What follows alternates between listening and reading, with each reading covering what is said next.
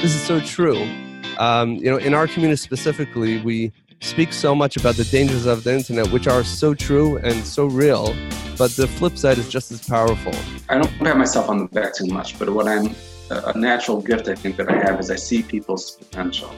Um, I think that's kind of what helped me know that I should be a psychologist.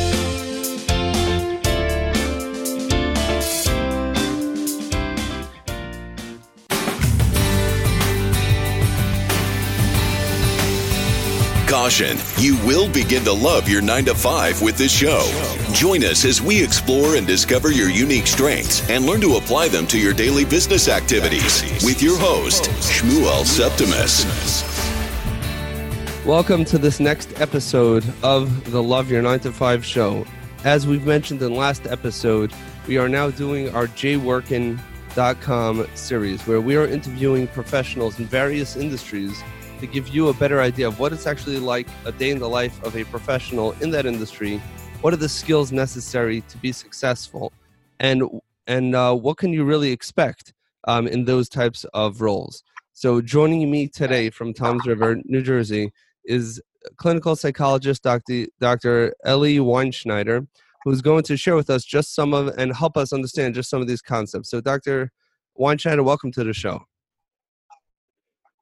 Um, we Thank really nice to be here. yeah sure. Uh, no we really appreciate you taking some time. I know that you're busy um, and i am not a client yet. Uh, and you're going to share with us a little bit of what it's like um, being a you know being a clinical psychologist and i really appreciate that. Now just if we can start off if you can just share with us a little bit how long have you been in your current role? How long have you been doing this for so we can understand a little bit about your experience level? Okay. Um, I started going to school about more than 20 years ago, so it's been a long journey.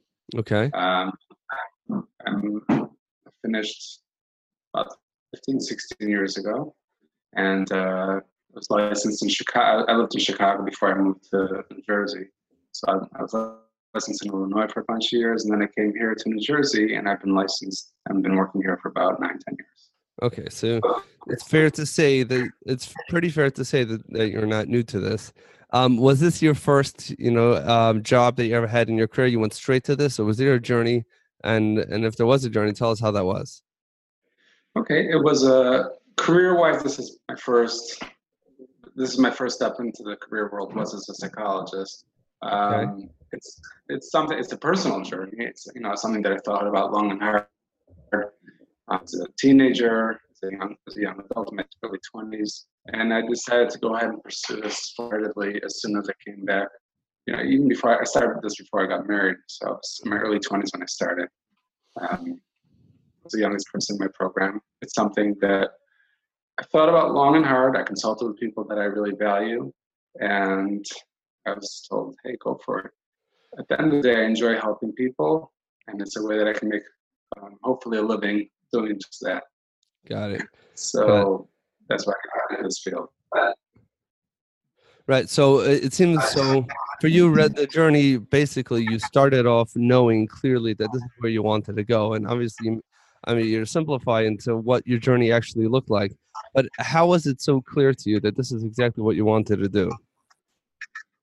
Well, actually, this I'd like to share this with the, with your audience. Um, it wasn't clear, to be quite honest. As I was going through school, which was a long journey, five, six years, there's always a little voice in the back of my head that says, "Hey, are you sure you want to do this? It's too hard. It's too long. It's too, are you, know, who knows?" And I basically would have to tell that little voice is, "Leave me alone," and march forward. And that's, you know, you know, you never know. You don't have a crystal ball, so you can't always know that you're going to something that's right. But it's called taking a calculated risk and moving forward in life. Otherwise, you just you end up just sitting back and going, "Gee whiz, what should I do? What should I do?" Which is not a way to live life. Okay. So I mean, obviously, you can't you can't constantly uh, be second guessing yourself, um, and you can't constantly um, be asking yourself if this is the right thing, if this is not the right thing. So you kind of started moving forward. But what was it? The reason why I'm asking this is not just um, to find out a little bit about your past, which is important for our listeners to know who they're listening to. But if I'm trying to figure out if this is for me, so you said you know you always kind of knew that this was for you. I have friends. Everyone thinks that they're a great psychologist. Everyone thinks that they look at someone else, they know exactly why everyone does what they're doing, but yet not many people actually become psychologists, and many of them are not successful. But you knew this was always your passion. So, how did you how did you really identify that? And more importantly, if I'm listening to this or if I'm watching this on YouTube and I'm trying to figure out if being a clinical psychologist or anything in the mental health field is correct for me, is there any way for me to go through the process? Like, can you can you break it down a little bit of what it might look like to for me to know to make that decision? And just to be clear, it's not. I, I'm I'm clear that it's not for me. Now you could go. okay. Well, just like you're saying, it's not clear. It's clear that it's not for you. For mm-hmm. some people, it's a big question mark in their head. Um, the way to clarify that is to ask yourself if you have the patience for it. That's number one. Um, it's an interesting field, and what I I've, I've I've been around for a while, so I've got the chance to supervise a lot of people and consult with a lot of people on this. And the way I look at it is, my profession is definitely a science and an art. That's the way I look at it. Not everyone will agree with that. Some people debate, but I look at it as a science and an art. So anybody can do anything. The example, the personal example I give is, I know that I could become an accountant if I wanted to, but it is so against my nature. I don't think I'll be. Good at it. If I'm stubborn enough, I can make it happen. Know, I'm, I'm determined. I can be studious. I'll make it through, but I would never enjoy it. I would never be passionate, and I would never be masterful at it. So when pursuing any career, you have to ask yourself: Is this something that I'm passionate about? That I do I care about people? Do I find people fascinating, or would I rather avoid people at all costs? If you find people interesting, you care about them, and you wonder what makes people tick, and whenever you read anything about about psychology or about human behavior, um, it, it grabs your attention. That's a good litmus test, and that'll tell you that you probably are cut off to this to some degree. It's no one's a crystal ball, like I said, but that should tell you a lot. And what you're also going to have to ask yourself is, can I handle it? Um, it is a lot. I'll tell you personally, when I before I started this journey was when I was back in Yeshiva in Israel years ago. Mm-hmm. I went over to um, someone who I really respect, a nice long white beard. I said, "Hey, how do I know that this is something that I could and should do?" Um, and he gave me a good parable that I try to live with. And he said, "There's two ways to look at life. You, you know, we'll compare you to a, a bucket of water, and your job is to water and nourish everything that's around you. And there's two ways to go about that. Either you can take the bucket and pour and pour and pour until everything around you is flourishing, you're running on empty. Or what you could do is keep pouring into the bucket, and you pour water into the bucket until it overflows, and then you're full, and everything around you is flourishing as well. And that was his advice. Is you know, take good care of yourself as a human being. Make sure you're a growing, happy, healthy, thriving human being, and then you'll be able to be there for others. Wow, wow. So that definitely helps when it comes to the field of mental health. Um, that that could apply. I'm just thinking out loud that that could apply to um, lots of other areas of life as well by you know working on yourself and becoming that you know that person that people want to be around but going back uh, you know in a very practical way so if, if i'm embarking on either a career change or if i'm trying to figure out initially which career is correct for me so you know the name of the podcast is the love your nine to five show it's not for no reason is because i sincerely believe and i know that there are various sources jewish and otherwise uh, that, that show that you will be super successful at that which you're naturally gifted at yes, like you said, you could become an accountant and you may be good at it, you may excel to some extent, but it's not a natural fit and you're you're partially breaking your personality to be able to do what you need to do. And there's some things in life you have to do that for, whether or not you like doing it. But if this is going to be the way that you're choosing to contribute and to bring value to other people, you want it to be in a way that's naturally you. And you were fortunate to see and be conscious of the signs um, that this was that this is something you're always fascinated about um, you know, for example, a question that people are asked is if you had your paycheck coming in consistently from another source, you won the lottery, you're getting paid now for the rest of your life, you don't have to worry about paying bills forever. Would you still sit down with do whatever you do? So in your case, would you still sit down and invite people to your cash and talk to them and try to understand their personalities?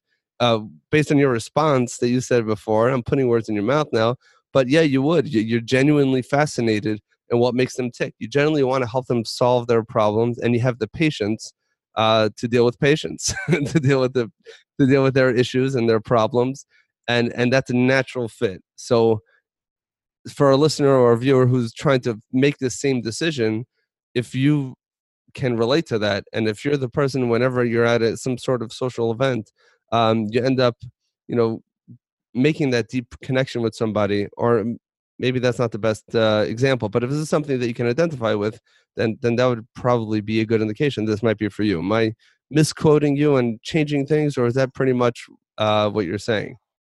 No, I would have to agree with that. And you know, like you said, just by, by the name of your show, "Love Your Nine to Five, that does say a lot. I do think that's a good indicator. What you want to do is take your take your natural innate abilities and run with it, not spend your whole life fighting that. Ideally, so. So um, okay. Um, so you, so you definitely, so you definitely want want that to work. Now, if someone, uh, uh, so again, so I'm trying to figure out if if uh, psychology or mental health is for me. In my brain, I'm not a psychologist. Um, I will not disclose uh, how frequently I visit one, if I do. But what what I will say is that from a layman's perspective, I assume the life of a psychologist is that they have some sort of home office. Maybe they rent a space somewhere. People come in, they share, they open up, and they share whatever it is that they share their professional gives advice, listens, does whatever they do, and they go home. And it's pretty much it is mostly that one-on-one interaction makes up most of the day. So is that true? Is that not true? What's it really like, you know, to spend the day doing what you do? It's a great question. A very, very important question. For the most part, yes. What you just described is my daily life. I, I get to spend a lot of one-on-one time with people. Um, sometimes I see couples. I see like a kid and, and mostly parents. I do a lot of parenting.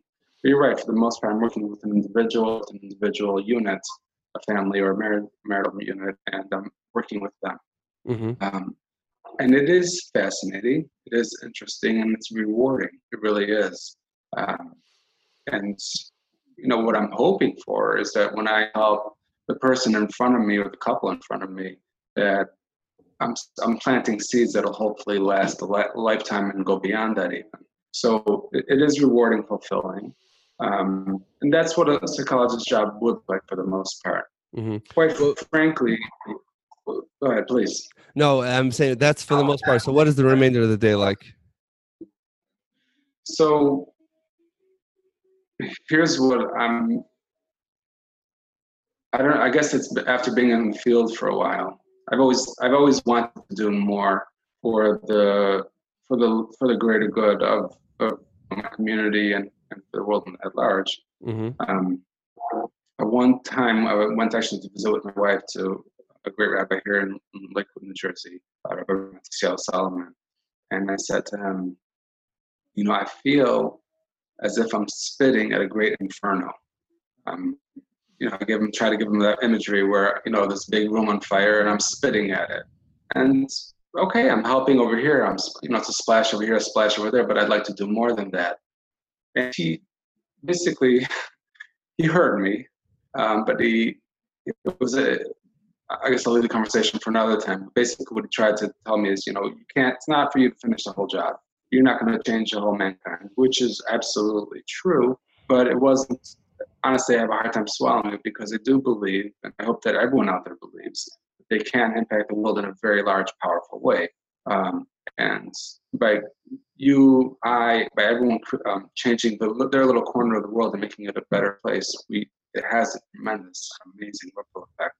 Okay, so I mean, so from what I'm understanding from the question, is that basically you're saying is that you're spitting on that inferno, and I love that. I mean, I see that in front of me, um, and there might even be you know hundreds or thousands of other people spitting at it but even if you have the whole fire department, a whole city doing that, it's probably not going to be very effective. The proof of the pudding is that we don't have spitters part of any fire department because it's just not an effective way of putting out fires. So, but your question really is, you know, you're limited based on the, what we just described. It's basically one-on-one interactions. The question was, how could you make a bigger effect? How can you impact more people? And I know we discussed this, um, you know, before the show, uh, but there definitely are ways that you can do that even more. I mean, now with as as as exciting and as powerful and sometimes dangerous the internet is, there's there, now you can eh, create content that is instead of just waiting for someone to actually make an appointment and sit with them one on one. You know, there's obviously there's books that could be written, there are courses that could be made, there are podcasts that you know that could be shared and youtube videos that could be shared there is really a way i mean there's so many people so much less qualified than some you know than you who have made a great impact some of them in in very unimportant fields such as gaming and you know on you know uh, video editing and all sorts of other stuff. But if these people have impacted hundreds of thousands of people you know really and this is really something i believe in very strongly which is part of the reason why i'm interviewing these professionals such as yourself. Um, but the point of this is that through having these conversations the, what this conversation we're having right now can really impact so many more people. That this one conversation if you have a few people who are genuinely contemplating you know a career change and they're really trying to figure out is this right for me? Is this not right for me? I don't know what mental health is. What is it really like? And they're going to be listening to this conversation they're going to be watching this video and they're going to be saying wow now that's the type of mm-hmm. person that does it. That's the personality. I think that could be good for me also they may reflect on their youth and say i was the one who went over to that person at all those events that maybe other people didn't want to socialize with because i was fascinated. What made them you know beat uh, whatever drum to their own beat? What made them tick differently than everybody else? And they may actually pursue a career in mental health and affect all their people. So now you just created another spitter. And you know you may create multiple other spitters. And you know this is really i'm sorry i'm getting worked up here a little bit but this is so true um, you know in our community specifically we speak so much about the dangers of the internet which are so true and so real but the flip side is just as powerful um, I'm going off on a tangent here for a minute, but my father-in-law of blessed memory used to say um, that when you know when Mashiach is going to come, you know when the final redemption will happen, it's going to happen through the uh, advances of technology. We'll be able to communicate all together in a very powerful way. But getting back, bringing the conversation back um, over here, if there's someone who's um, trying to understand a little bit what it's like, there's so many there, there's a tremendous stigma when it comes to mental health, and people think lots of interesting things about mental health providers and about those who seek their services. So, what what would you mm-hmm. say is the number one myth? And let's bust it right here and explain how it's not true. What do people think about mental health providers or about the need to seek med- uh, mental health guidance from those providers? Well, this is the number one myth, but I guess this is the number one thing that, that grates me the wrong way, so I'll share that with you. Good. Um, um, what irks me greatly is that there's a notion out there among therapists and the people that come and get therapy services that there's something wrong with me. I'm defective, I'm messed up, and therefore I have to go seek help. And this great wise person is going to tell me how messed up and defective I am and take a lot of money from me. And then that'll confirm my belief, which I already knew, really, but now I'm beyond the shadow of a doubt that I really am defective and beyond much help. Maybe this person and their great wisdom and patience will help me, you know, try to float and pretend that I'm normal. Which mm. is obviously you hear my voice dripping with with bitterness and cynicism. I I I loathe that. I love that approach. It so let me let me play devil's advocate um, for a minute. Why is that incorrect? Um, you know what? It's a choice. Let's not go to correct and incorrect. That's a choice, in my opinion, a very poor choice of a way that you can one can look at themselves. What I try to share with people is that you can look at yourself like that, but it's going to lead to life of misery. And then the best you can hope for is to try to pretend that you're a normal, half decent human being. A, a, much healthier way to look at yourself. Whether you have a true blue diagnosis, let's say a fellow does have, a person has depression or, or bipolar or a personality disorder or they have learning disabilities or ADHD or whatever, pick, pick, a, pick an acronym, pick a diagnosis. But you can look at yourself, God forbid, as a miserable human being, a schizophrenic human being. Or what I would, what I try to encourage people is look at themselves as an amazing, incredible person who, by definition, is imperfect. And your job, your task, is to tra- take the strengths that you, the God-given innate abilities and strengths that you've been given, and to run with it and make the most of yourself with it. Of course, you have your flaws. Join the rest of us. You think shrinks are perfect? I have plenty of flaws. Plenty of flaws. Um, the goal is to try to perfect ourselves throughout our lives and become a better and better human being.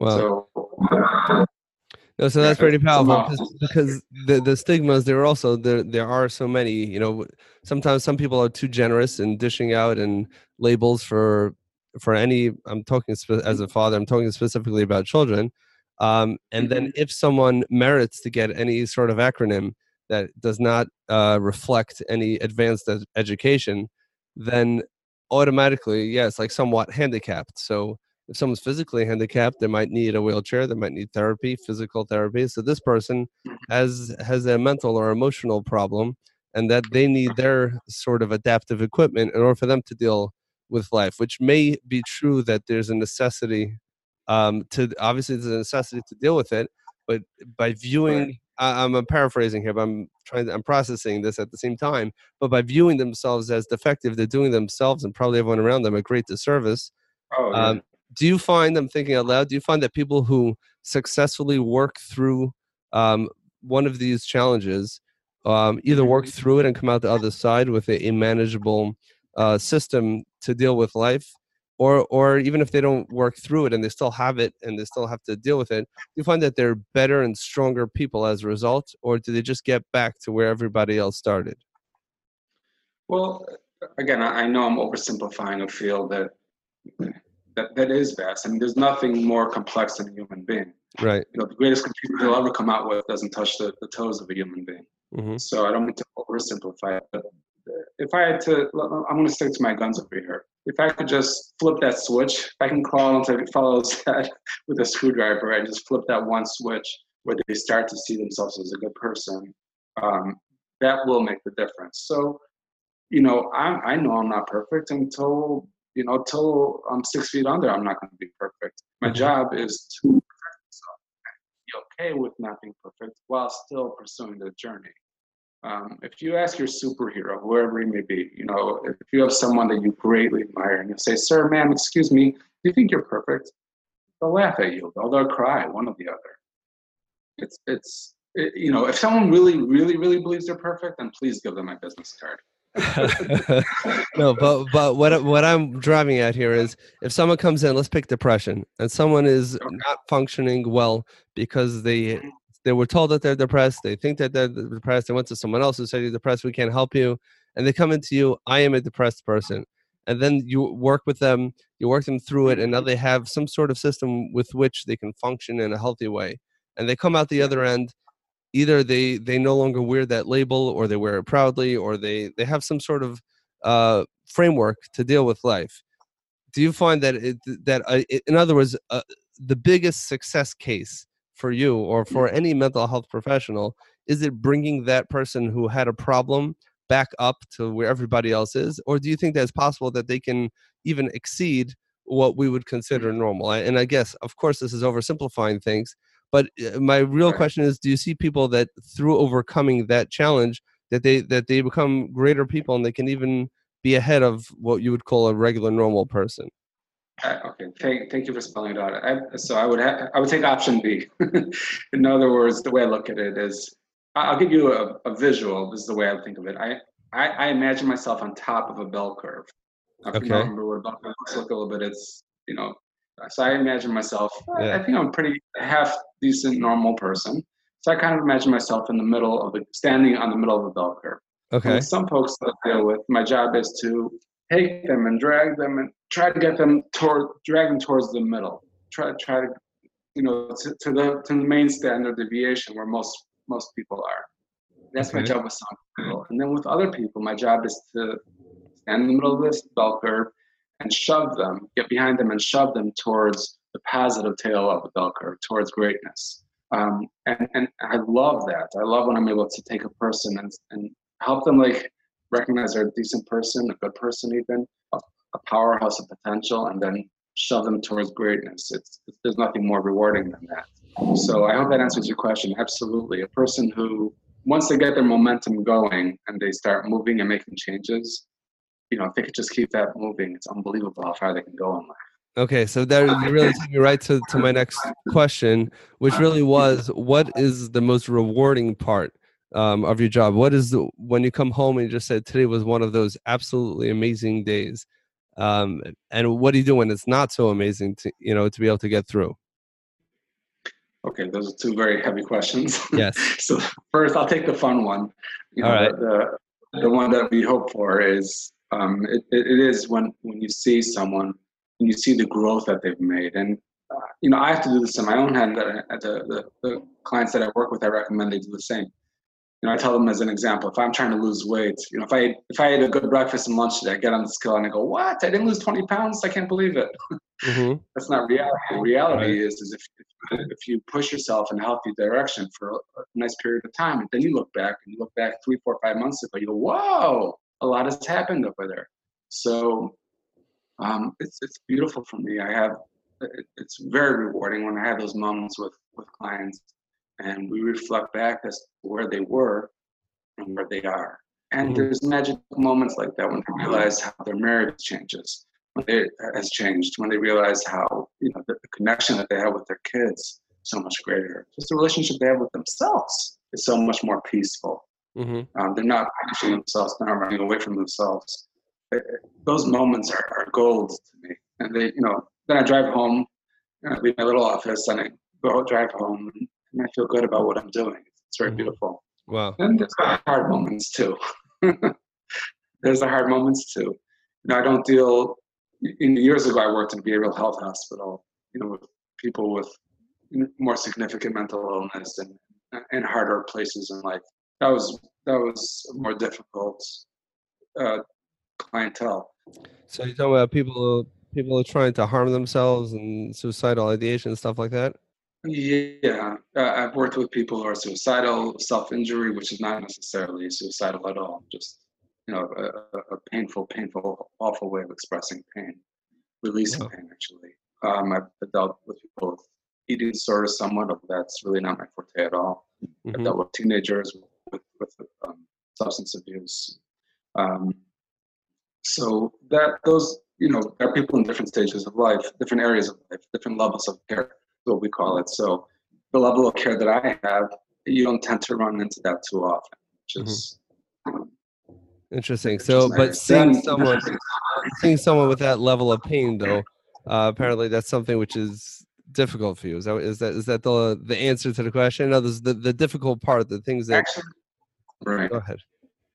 Actually, for years, that I, I I I do I do I did and do still get a lot of those referrals um, because I have the I have the patience for that. The goal is different over there. You know, if, if you have someone who's severely, severely depressed, you know, you're not trying to get them to run a marathon. You're trying to get them to, you know, walk around the block at best.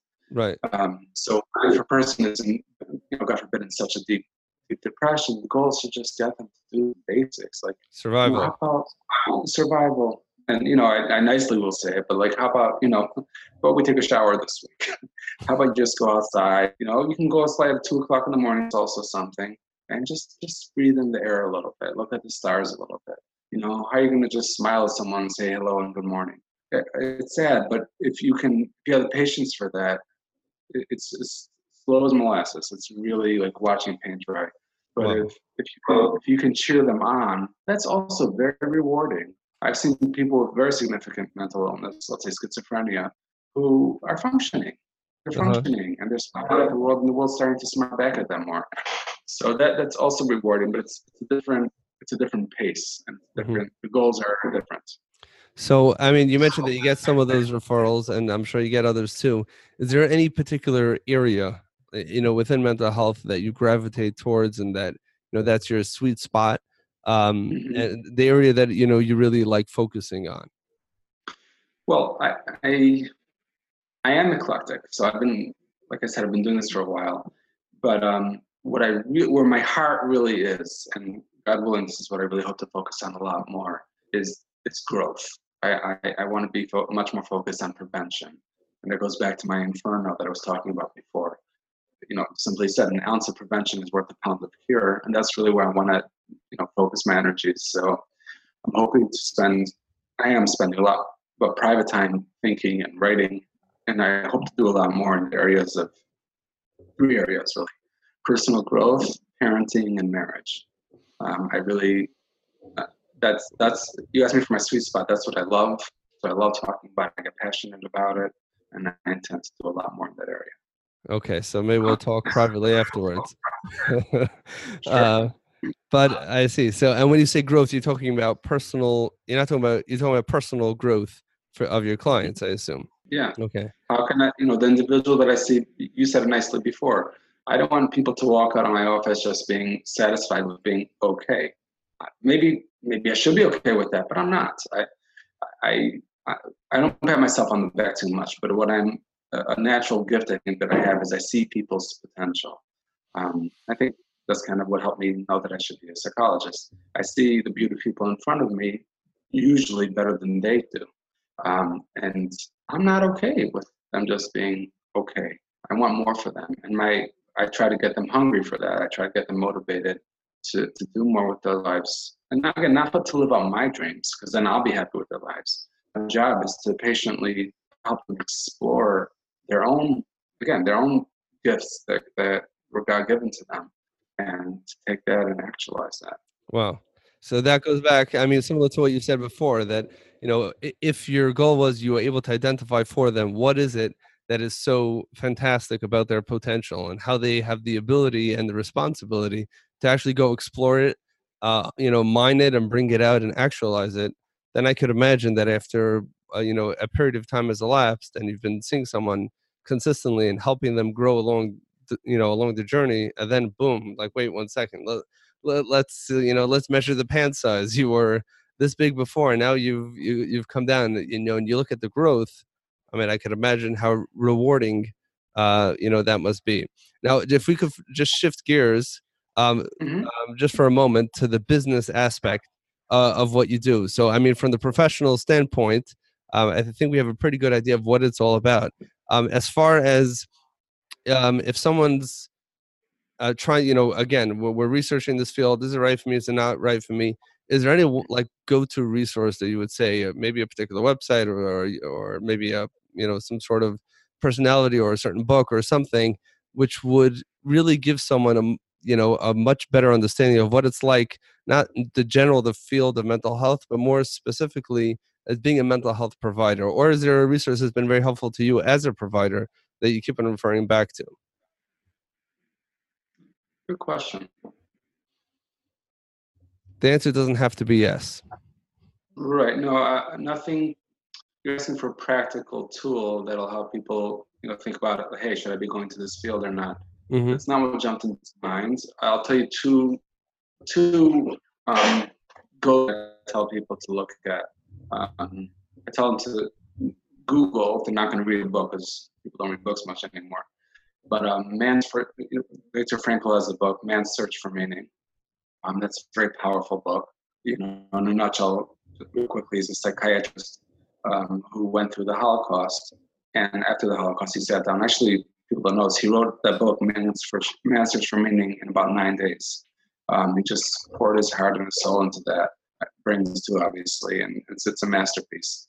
Well, um, yeah, Man's Search for Meaning. So even if you just Google it, some of the quotes that he has, they're very powerful. And it makes you, again, the idea is that we have a need for meaning and purpose in our lives. Um, and if a person can relate to that and understand that about the human psyche, um, that, that, says something. If you read mm-hmm. it, if a person reads it and they go, okay, that was interesting, but next, I kind of wonder if they belong in this field. And then my, someone reads it and they're blown away by it. So then I guess you're saying that then it's continue. It's worth uh, pursuing further. Uh, yeah. Well, okay. I would I would argue that ninety percent of human beings should be blown away by that. Okay. Um, but if you're ten percent, you definitely don't belong on this field. Got it. All right. What's the second one? um, then my favorite psychologist is is a guy, Dr. Carl Rogers, long gone. Um, okay. He was he created that the we call client-centered therapy. Um, and basically, it's it's just a it's an elegant, simple, healthy way of looking at human being and human potential. He's, in my opinion, he's the most underrated psychologist ever. And we have obviously talk, everyone talks about Freud and a lot of other great thinkers, but um, I think he was simple and brilliant. And they say about any field, if you really want to understand it, you know, if you went to the astrophysicist and say, hey, can you tell me a little bit about your field? If he can't explain it in two, three minutes, it means there's something missing up there. So Carl Rogers is that genius to me who can tell you how to look at a human being very simply and elegantly. Um, so that's who I think about a lot. So again, if someone wants to go to the field, I would tell them Google Carl Rogers, read up. You know, you don't have to spend more than 20 minutes, 15 minutes. Um, that should tell you a little, a lot about it. And then practically about the fields, you know, look around. Um, there are, you know, this. The way I look at it is, in every field, there are people who do extremely well and extremely not well. Um, if at the end of the day, if you are passionate about what you do and you're good about what you do, your reputation follows you. So if you love your nine to five, as you would say, you're very likely to be successful.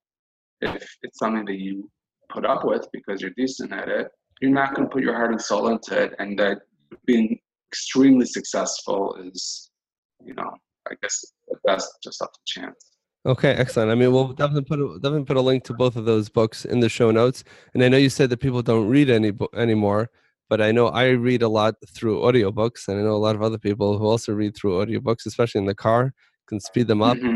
And uh, you know, that's a whole new. That's why I love podcasting so much because I love consuming podcasts. Right. So yeah, yeah so, right. so that's definitely another way uh, that's definitely another way of getting your foot in the door. Now, let's just say one more, uh, like from a business perspective. Um, if someone, I, you know, I went through the whole process. I got trained. I opened up my office, and now I'm like waiting for the door to, you know, someone to knock on the door and the phone to ring. Is there any particular way? I mean, obviously, you said that if you, you know, the more you really love it and the more you're really into it, and your reputation follows you and all that. But is there any way to kind of like when you're really starting off in your career, the very first step um, of of mm-hmm. kind of hang up your shingle and letting people know that you're open for business to start trickling in, um, you know, a flow of clients. And I assume that if you're very successful with a client, um, assuming that they're comfortable sharing that they work with you, which may not be the case, but if someone asks them in confidence, you know, someone who knows that they work with you, or you know, what do you think about Dr. Weinschneider? I'm sure they'll they'll sing your praise. I mean, I could imagine if I was going through a depression and it affected my basic living and and I was healed, so to speak, where I was given a framework to function. And someone who's genuinely suffering the same thing, obviously, I would share your praises. But going back, uh, I'm brand new. I just hung up my shingle. How do I try to start to get the flow going? Well, I, years ago, someone told me this. That it hit home they say Van Gogh. You've heard of Van Gogh, amazing painter, artist. You know, his his his works are very cost hundreds of thousands, if not millions. I don't know how much, but they mm-hmm. said that he never sold he never sold a painting in his life. He never sold a painting in his life, which hit me hard when I heard that. In other words, you could be the best therapist in the world, but if you you know live in your little office and don't talk to anyone and no one knows you, you can live and die as the best therapist in the world potentially, but knock it out there. So you do have to market yourself. Um, I think it has to be done very, very wisely and in a way that's not disrespectful to yourself. Um, I'm not a big fan of ambulance chasing, but I am a big fan of talking to people and, and putting your getting your name out there in a way that people can see the good work that you do. Um, and again, like you, you mentioned before, you know, if you went to a great podiatrist, sing his praises, her praises to the world. Why not share that with your neighbors and friends? Mental health is a little bit more private. There's more stigma attached to it. So, right. you know, even though you're, you know, you may have a great reputation, it takes a long time for that reputation to flourish.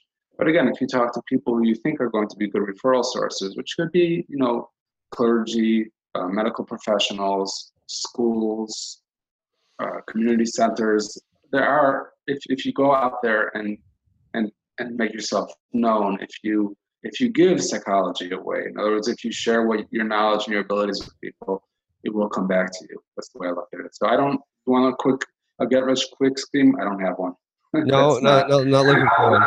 But what I will say though is that the old school of thinking in all professional services is you know to hold your your cards you know close to your chest and not give away anything let someone figure out your trade secrets and then all of a sudden your livelihood is taken up but with the um, w- w- with the general atmosphere of of the internet age and with people being so open and transparent uh, maybe perhaps too transparent but it obviously professionally um, people are giving away so much i'm finding the opposite effect is not only that there are some people who have so sold specifically in, in online courses. Some uh, some people have made hundreds of thousands if not millions of dollars doing this. They've said that some of their best stuff they gave away for free and still mm-hmm. people uh, you know paid more to get the little extra bit because of the handholding. Mm-hmm. Because by getting all that free content and by they uh, develop that real relationship with the creator of the content, and therefore mm-hmm. they they knew that if this person is offering them the 10 step system to do x they know this person is not a cheat not a scam there's plenty of those out there but after mm-hmm. having developed that relationship they're happy to spend $500 with this person because they're confident they're going to get that result so by sharing with yourself with like you said with community members in public forums and kind of just sharing the wealth and people seeing that you really know what you're talking about or coming onto a podcast and going onto youtube and you know sharing information obviously that can be very beneficial um, last thing, if people second to last thing, if people want to follow you and to be in touch with you, what is the number one best way for them to reach out to you directly if they want to work with you or if they have any further questions?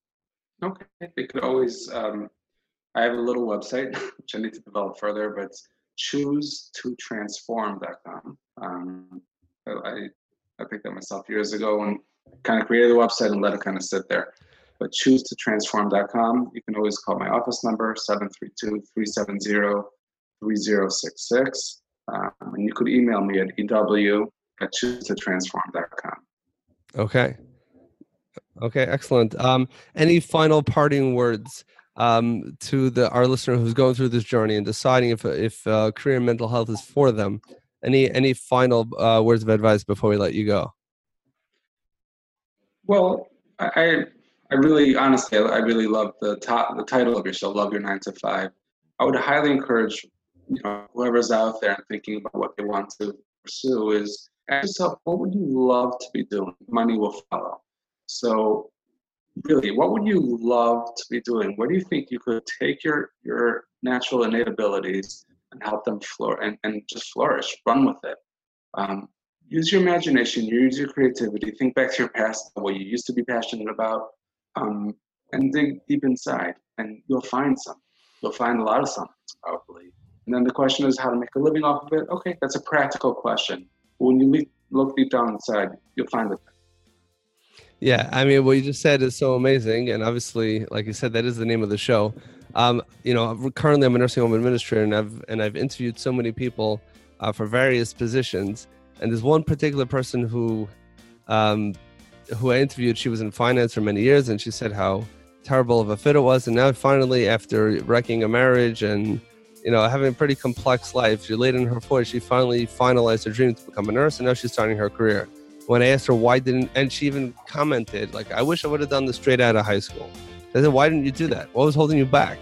You knew you wanted to do it. Even then, she knew it. But you know, her father was in finance, and her uncles were, and it was just like self-understood you know other people projected their values and what maybe was it was a good fit for them onto her and she was never able to express herself until life forced her to step into her own shoes and she was a sole provider for her family and she had to do what really worked and um, you know sometimes i i wish that i could go back and you know my parents didn't have iphones when i was growing up they still don't um, but I wish that I could watch the video of me as a child, or if every one of us could watch ourselves as a three year old who could not care less about what anyone thinks of them. They're not worried about their image, they're not worried about what they're going to eat, they're not worried about sleeping. They're completely in their own world. They're no inhibitions, and they're just doing, they're expressing themselves so naturally. Sometimes I see that in my own children. Like, wow, this person, you know, this son is so gifted in this area. I hope that he remembers this and stays with this and and no one, hopefully not me, and if I maybe we'll talk about that afterwards, but uh, hopefully that no one holds them back from expressing themselves in the in the right way in the area that's naturally them. Anyways, I'm going on on a rant. I've mentioned this before on the podcast also, so some of the listeners are very familiar with this.